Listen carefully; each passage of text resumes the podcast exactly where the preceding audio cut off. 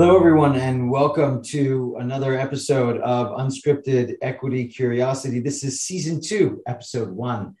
And my name is Ami Joseph. I'm the sector head for technology here at Hedgeye. And with me today is uh, Andrew Friedman, the sector head for Hedgeye Communications. Um, he is tired and wiped out because he had a baby within the last month and it's his first. But he's got a brave, he's got his game face on He's here. He's ready to rumble, and uh, we're gonna we're gonna we're gonna poke and prod at him, and we're gonna get some juice out of this stone. Um, so, Andrew, um, we recently went through the year end. Dun, dun, dun. Yeah. um, and year end produces like a lot of crazy dynamics that are uh, have nothing to do with reality and are yeah, all artificial like, and tax, just tax, weird yeah tax loss selling things like that. Just whatever like even just more like um, the fact that uh, people like get paid on you know there's a line in that sand that demarcates like how you get paid and measured. And for most people it's december 31st and it's just like that is random because like apple doesn't stop working on a it just this doesn't it just reality doesn't flow that way. However there has to be some line in the sand so things things work as they work. Um, but now that we're in 2022, we're in a new year, Andrew. What I want to ask you is, what are the what are the key way key things that I need to be thinking about in order to make money in your space this year? Like, what are like the the big things that are going to like impact your space between now and the end of this 2022 that I've got to like watch out for? I've got to be prepared for. I've got to pivot. I want to be maybe I want to participate in some way at some point. Like, what are those mm-hmm. things? What are those like? What are those bubbles? Give me those like thought processes that percolate. Yeah, yeah. No, that's a great question, and um, I think, I mean, just top of mind right at this right right at this moment is the um, pending um, Warner Media Discovery merger in media.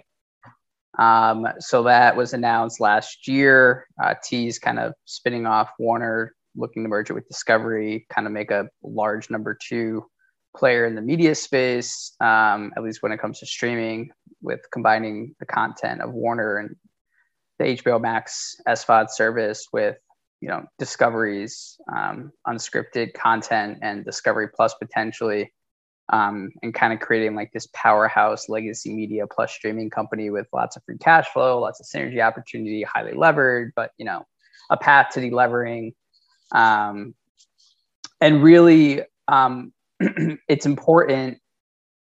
I wouldn't say necessarily. Well, it's important because I think it's been an it's an event that the market has been kind of like just waiting for, right? And you can't really do anything else in media until you kind of you have some clarity that that's going to go through, right? Um, and then it begs the question of like what's next, right? Um, when it comes to consolidation. And so you have, you know, the Viacom deal, or sorry, the Discovery deal get done, and then all of a sudden it does like Viacom become in, in play, right? And then just in the last 24 hours, um, you know, we heard that like, you know, they're looking to sell their stake in the CW, which is another broadcaster, and potentially Netflix and Sony are getting into it. So the media landscape, I think M and A at this stage is a big trend. It's always been, but I think you know we're going to continue to have to watch it very closely. There's also some smaller studios like Lionsgate that could be up potentially on the block after uh, you know if Amazon gets this MGM deal done, um, which has the potential to kind of really I don't want to say change the game, but um, you know definitely makes you know the scale for these players much different um, in, in terms of leverage that they have, especially when they're striking deals with content distributors. So um, that's one thing I'm watching pretty closely here. And like I'm just sitting here, like the Viacom, like our legacy media shorts were great last year, well timed. Um, kind of just rode Viacom into year end to continue to go down, and now it's like the best performer to start the year. So you know that could be some like tax loss selling dynamics reversing um, but it could also be people kind of getting line of sight into again that discovery deal getting closed in the first half of this year and starting to realize that you know maybe AT&T and Discovery just got a little too cheap, which tends to happen with these legacy media companies. At the same time, with Viacom, I'm sitting here and I'm saying like, yeah, they, they had a really good quarter for uh, streaming for Paramount Plus, um, but in terms of like the pressures on the the revenue drivers that drive the majority of the profit, um, you know, those are going to get in- incrementally worse as the year progresses. That pressure is going to heat up. Um, but then we also have the uh, uh, potential investor day where they're going to recast things again, so resegment and provide a little bit more transparency into the the pro- underlying profit drivers of the business. So anyway, I, I was a little bit rambling on, but that's kind of like top of mind at this very moment in the media space. And then, you know, in cable telco land, um, it's really about we have to watch how fixed wireless scales with the mid-band spectrum getting rolled out with T, AT&T, and Verizon. Uh, T-Mobile's momentum, you know, watching if uh, they can get Sprint churn back down. Um, that is what we talked about uh, on the call this morning. We also talked about it in last themes deck. I think the consensus is that postpaid sub ads are too high for this year probably right. Buy side's below the sell side. Um, but the question is like, do the equities re- reflect that? And you know, our T-Mobile's just been a dog lately. But you know, if I have like a three-year look, I think like it's they're still going to win. So we're doing more work there. And then just to cap things off on internet space, you know, we've that's kind of been a, a, lot of our focus in terms of our active names on the short side because those have the most juice and we we called pretty successfully uh, the slowdown in digital advertising. Um, and those names have just gotten absolutely destroyed. Uh, and I think it's a question of like bottoming process, right? Like we've said, like January, February, like is probably going to be washed out, like Q4 earnings. Um, and your Q1, like Q4 earnings and your Q1 guide is probably going to be like peak negativity. Um, and then we could be off to the races from there. So I'm watching that like extremely closely because I think we're near a pivot. But the whole landscape just continues to be in flux. Um, communication sector broadly has been underperforming for Q4, um, and it and it makes sense why. Um, but the question is like, just when does it when does it turn? And I think you know for some of these names, it's going to turn faster than others. Um, but I'm definitely going from a position of being like way more bearish to being more neutral to slightly bullish and trying to figure out, you know, what we should do here. Um, and I really just don't want to get squeezed to death and and end up on these media on these legacy media names.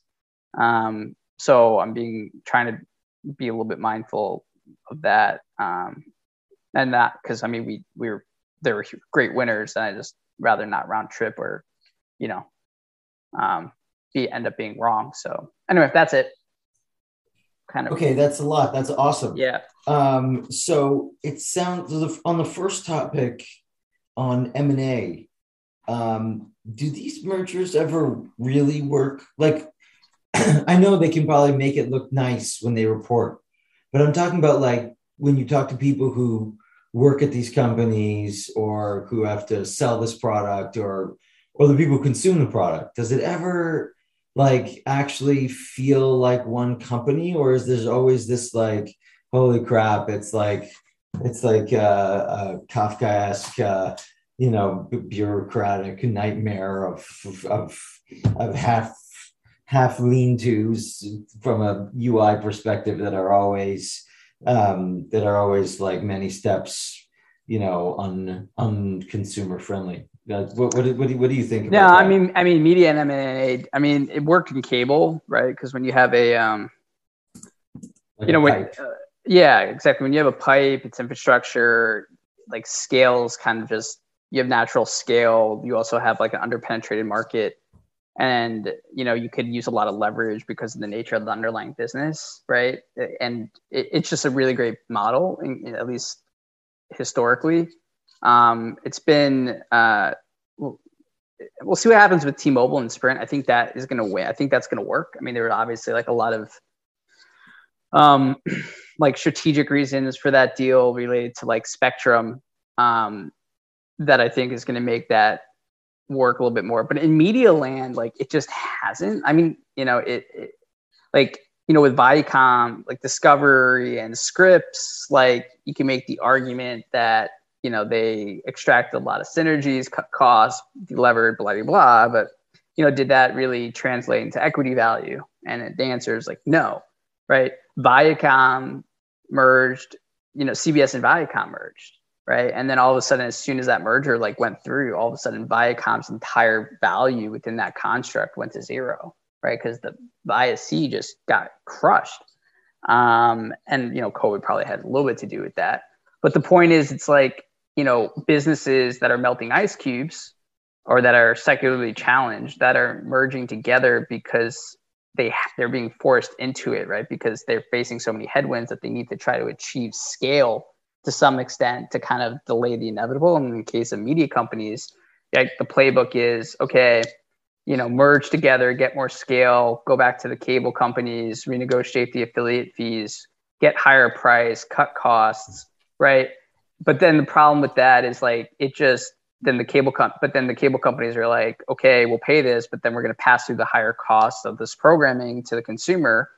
Um, and then your pay TV pricing goes up, and then you're like, well, I'm not watching pay TV because I'm streaming Netflix and watching Disney Plus and, and all these things, and then you know that value proposition continues to get worse and worse and worse so in many ways like it, to your point like in the media space like these these deals often look good on paper and you can there's no shortage of like investor presentations that when these deals are announced that shows like what the pro forma like ebitda is and like what the leveraging targets are and free cash flow is. Um, but you know eight times out of ten like they just don't really work out. Um, but you know i'm looking at discovery today and it's up 18% you know, just t- today, and it's up uh, like almost 40% for the year. Um, now, granted, it's where it was in June of last year, and it's trading at the same price as it was in, like, I'm going to go back like 20 years. Yeah, and it's trading, you know, at the same price it was in 2013 you know, like uh, so. You have to consider that fact in the context of these shorter term moves. But yeah, I mean, historically, these these types of deals are great. Financial engineering always looks great on paper, but it doesn't necessarily trans directly, translate directly to value creation from an equity perspective. Yeah, because it sounds like the the the the the asset that when you were talking about that deal um, of um, AT&T spinning off uh, Warner and merging it with Discovery, the the thing that came there's two two pieces that made me that I thought about in that moment. One was this big giant piece of whatever you want to call it, wonderfulness. Um, AT&T finally gets like a little bit of a SOTP moment. So I don't know if there's some kind of like been some kind of like positivity around that mm-hmm. at all. I don't know if that moves this needle for this thing because it's so big. And then the other one was I was just thinking about, uh, like selfishly about Sony that um, the asset that they have seems like it is in a scarce landscape and a good asset in a scarce landscape. So I was wondering if that, if just wanted to throw those two at you and see like what you thought about, you know, AT and T in this in the spinning out of something does that unlock a value that may have been kind of like buried for them? And just is that interesting enough or is it like just literally too small? Yeah i mean at&t got probably got too cheap discovery got too cheap. Like i said these stocks get too cheap and kind of too expensive pretty quickly. Um it could i mean like at&t they've done so much in terms of trying to configure the portfolio and selling off non-core assets in the last year and a lot of part of that's like the activist playbook because um, the activist has been involved in there for quite some time now. Um, and if you look at kind of like what they're going for right they basically admitted defeat related to like warner media which was i mean they spent so much time and energy and capital getting that deal done right? To just basically turn it, have to turn it around at the end of the day and say, look, this was the wrong strategy.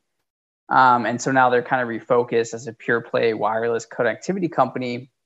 and they still have stakes in like DirecTV, and they're gonna have a stake in this in this new uh, Discovery Warner Media and uh, you know entity, of course. Um, but you know, like the issue that I struggle with is like, sure, like I can I can tell you something is cheap, but then the question is like, what's your catalyst? And sometimes, you know, the markets will just wake up and you'll see a re-rating very quickly, and you won't necessarily know what that catalyst is. Um, but as far as like their core wireless positioning for AT and T, it's still not fantastic. Um, you know, from a spectrum perspective, um, you know, I think like I said earlier on the call this morning, um, you know, a lot of their better postpaid numbers have been coming because you know T-Mobile's moving faster on the Sprint integration. So we'll see. Um, you know, I've toyed around with it being a long. It just it's just tough. It's a really tough one because you just know that there's still challenge from a secular basis. They're building fiber, which is interesting, but then again, like we're long frontier for that. Like if you can be like I mean, I've just learned over the years that you know if you have a nice theme, if you have like a secular driver, um, you just always go with the pure play, right? Like it's just the cleaner Yeah. story. Yeah. And and then in case that's Frontier, and then you know with Discovery, um, it's it's a lot of it's cable. I mean, it's gonna be a big cable business. Um, and those unit economics are still going to be challenged as well. I mean, there's a lot of free cash flow there, um, sure, but it's not like you know trends are in their favor. Um, and then the always the, the overarching question is like, what is streaming worth? And I think that's still up for debate. And I still think it's a terrible business. Um, but we'll see. Why is streaming a terrible business? Like it seems like enabling content to be on demand would Oh, it's be a great. good thing. It- it's great for the consumer. yeah. But why is it why is it bad for the supplier? um, because in order to compete, well, it's because you're you're going like on demand OTT versus linear is just night and day different in terms of your ability, like the timing by which you are producing content, right? So in linear, you have a set amount of output, right? You know that you have these spots that you have to fill, right? You have your prime time, um, you, and you know that you have to produce this amount of content for this specific period of time. With OTT, it's unlimited, right? Like you're just you can, in theory, just produce as much content as possible, and you know you just kind of hope that the engagement shows up. But it's a slippery slope because then you want to drive subscribers, and the, there's a correlation between subscriber growth and content output um, and because you're not operating within like this fixed linear frame, time frame um, right? You basically are forced to accelerate and ramp your content spend massively right? In order to compete and you know maintain your share of engagement compared to all these other players. And so it really all of a sudden you're like on this content flywheel where you have to spend all this capital effectively ahead of viewership, right? For subscriber acquisition in hopes that viewership comes. Um, and so there's massive like upfront working capital requirements to do that. Your content budgets have to go way up. Um, and you're not making as much money on a per subscriber basis as you were com- compared to linear. Um, and it's much harder to kind of match the dollars um, that are coming in through subscriptions with your capital outlays and costs. Um, and so it's just, I think, a structurally like less profitable business. Um, and that's what all these media companies you know, are, are pretty much struggling with at the moment. It sounds Um, like it implies that the price per to be a streamer is going to go up significantly over the next 25 years to innate to The ARPU, like the price of these services. the price that it costs for a consumer to subscribe or even watch something on demand is going to go up. Oh, I mean, I mean that's, but so like an order of absolutely, magnitude. no, absolutely. I mean, it has to. I mean, that's like the only way that these services. I mean, the alternative. afloat. Well, well, the alternative is that they just, you know, you go from making like forty percent, you know, EBITDA margin. It's like it, or, or the alternative is that it just stays like a, a four to ten percent cash EBITDA type business, right? Like it's just, or it's like a, it's just a very, um, you know it's just not a profitable business right? Like that's the, also the alternative because like I, i'm not sure like you're going to be able to if you have like five six services they're all charging somewhere between seven and fifteen dollars you know all those you're not going to be able to be in a world where all those services are charging like $30 you know unless inflation goes to the roof or there's some exogenous factor right? It's just not going to it's not going to happen because people just don't pay that much for content historically like you know um so i think that's going to be kind of tough. I mean i do think they'll, they'll try to take price they'll be part of it but then you also have to take into account like there's also underlying inflation related to you know the, the content cost side too right? So it's not like they just take price and it and it's all incremental. But if people were spending before let's say 200 or 300 a month for like a family uh, for like the you know bundle uh, mm. tv you know tv wi-fi and phone. Um, and then they drop that back down to just internet for 80 bucks a month or something like that.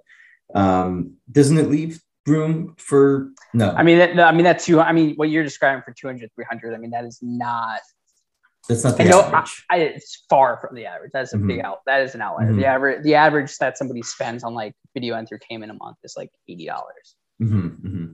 Like that's kind of like ballpark. including cost of internet, including not in, not including. Oh, yeah, yeah, yeah. So I'm yeah, saying so eighty dollars, right? So if eighty dollars is the max that people will spend and then you know your your Netflix is what like 11 today going to 15 and your um you've got Disney Plus at 5 going to yeah. I don't know well, what it is yeah well I mean yeah, well well so here's the other side of the coin and is that it's not just a lot of these services are getting bundled right so yeah um it's a it's a subscriber acquisition cost for like a telco right so I can get my Verizon I can get my Disney bundle through Verizon. I can get my Netflix paid through T-Mobile.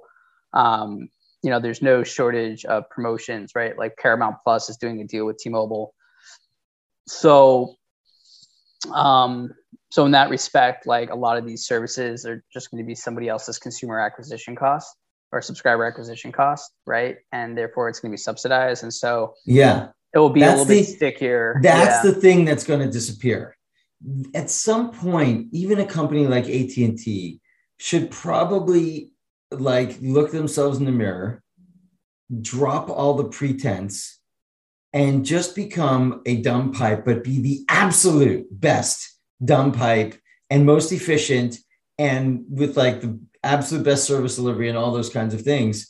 And not spon not like you know bundle anything at all and just just offer like really, like a good price. Like yep. a, the best access ever. And then that's when you know the then price discovery happens because that's when you discover like what content is worth per month and things like that yeah no, that's true i mean i mean there there are tangible churn benefits right by having these bundles right and it's um but if you can offer like um and and but if you can offer like a better price for it right, then who cares, right? Because your your churn is naturally going to be better because the cost of your service is going to be better. Um, so I hear what you're saying. I mean, like, I think the the big question has always been like with AT and T, it's like, well, AT and T did this whole merger with Warner Media, and you had this whole grand plan of like launching HBO Max and bundling that in with wireless to reduce churn because the wireless space is so big that just basis points of churn is like incredibly accretive to your EBITDA.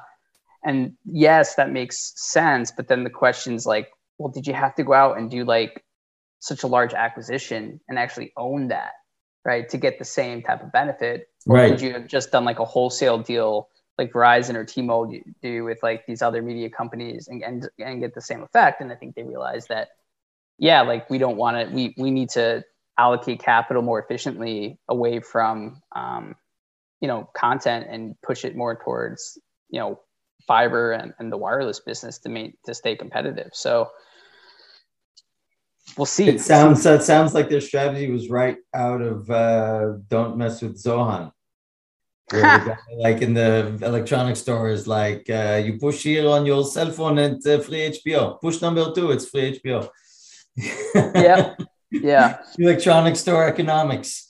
Um, yep. Yeah, doesn't sound like it was more what better well thought out than than than uh, Adam Sandler. Uh, yeah, I mean, Stone, but Stone but writing a script. I mean, and that's the issue too. Is like you know, um, with like an AT and T, there's a lot of baggage around management. Um, can they turn Yeah. that around? So Yeah.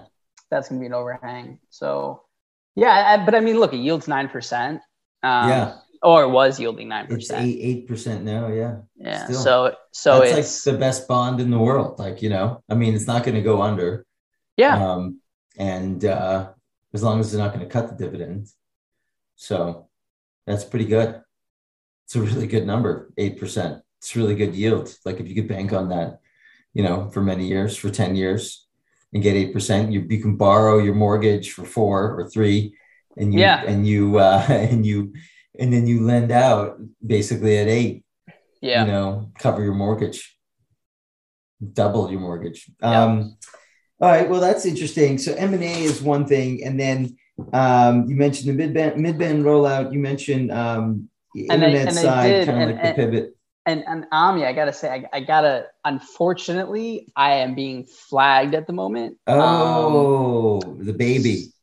I You've gotta yeah, go. I think I gotta go. All right. Unfortunately, so All right. Well, listen, everyone. It's time for Cole Friedman, aka Hedgeye Friedman, to get burped and diapered, and which means that Andrew's got to hire Colin. He's got some place to be. Yeah, sorry about Um, that, folks. no, it's all right. So we'll take the we'll take the 25 minutes that we got. And uh, Andrew, we really appreciate your time and being on today. And uh, as always, of course, and um, look forward to the next one. And thanks everybody. This has been uh, season two, episode one of Unscripted Equity Curiosity. Thanks very much. This presentation is informational only. None of the information contained herein constitutes an offer to sell or a solicitation of an offer to buy any security or investment vehicle, nor does it constitute investment recommendation or legal, tax, accounting, or investment advice by Hedgeye or any of its employees, officers, agents, or guests. This information is presented without regard for individual investment preferences or risk parameters and is general, non-tailored, non-specific information. This content is based on information from sources believed to be reliable. Hedgeye is not responsible for errors, inaccuracies, or omissions of information. The opinions and conclusions contained in this report are those of the individual expressing those opinions and conclusions and are intended solely for the use of Hedgeye subscribers and the authorized recipients of the content. All investments entail a certain degree of risk, and financial instrument prices can fluctuate based on several factors, including those not considered in the preparation of the content. Consult your financial professional before investing. The information contained herein is protected by United States and foreign copyright laws and is intended solely for the use of its authorized recipient. Access must be provided directly by Hedgeye. Redistribution or republication is strictly prohibited. For more detail, please refer to the terms of service at hedgeye.com slash terms of service.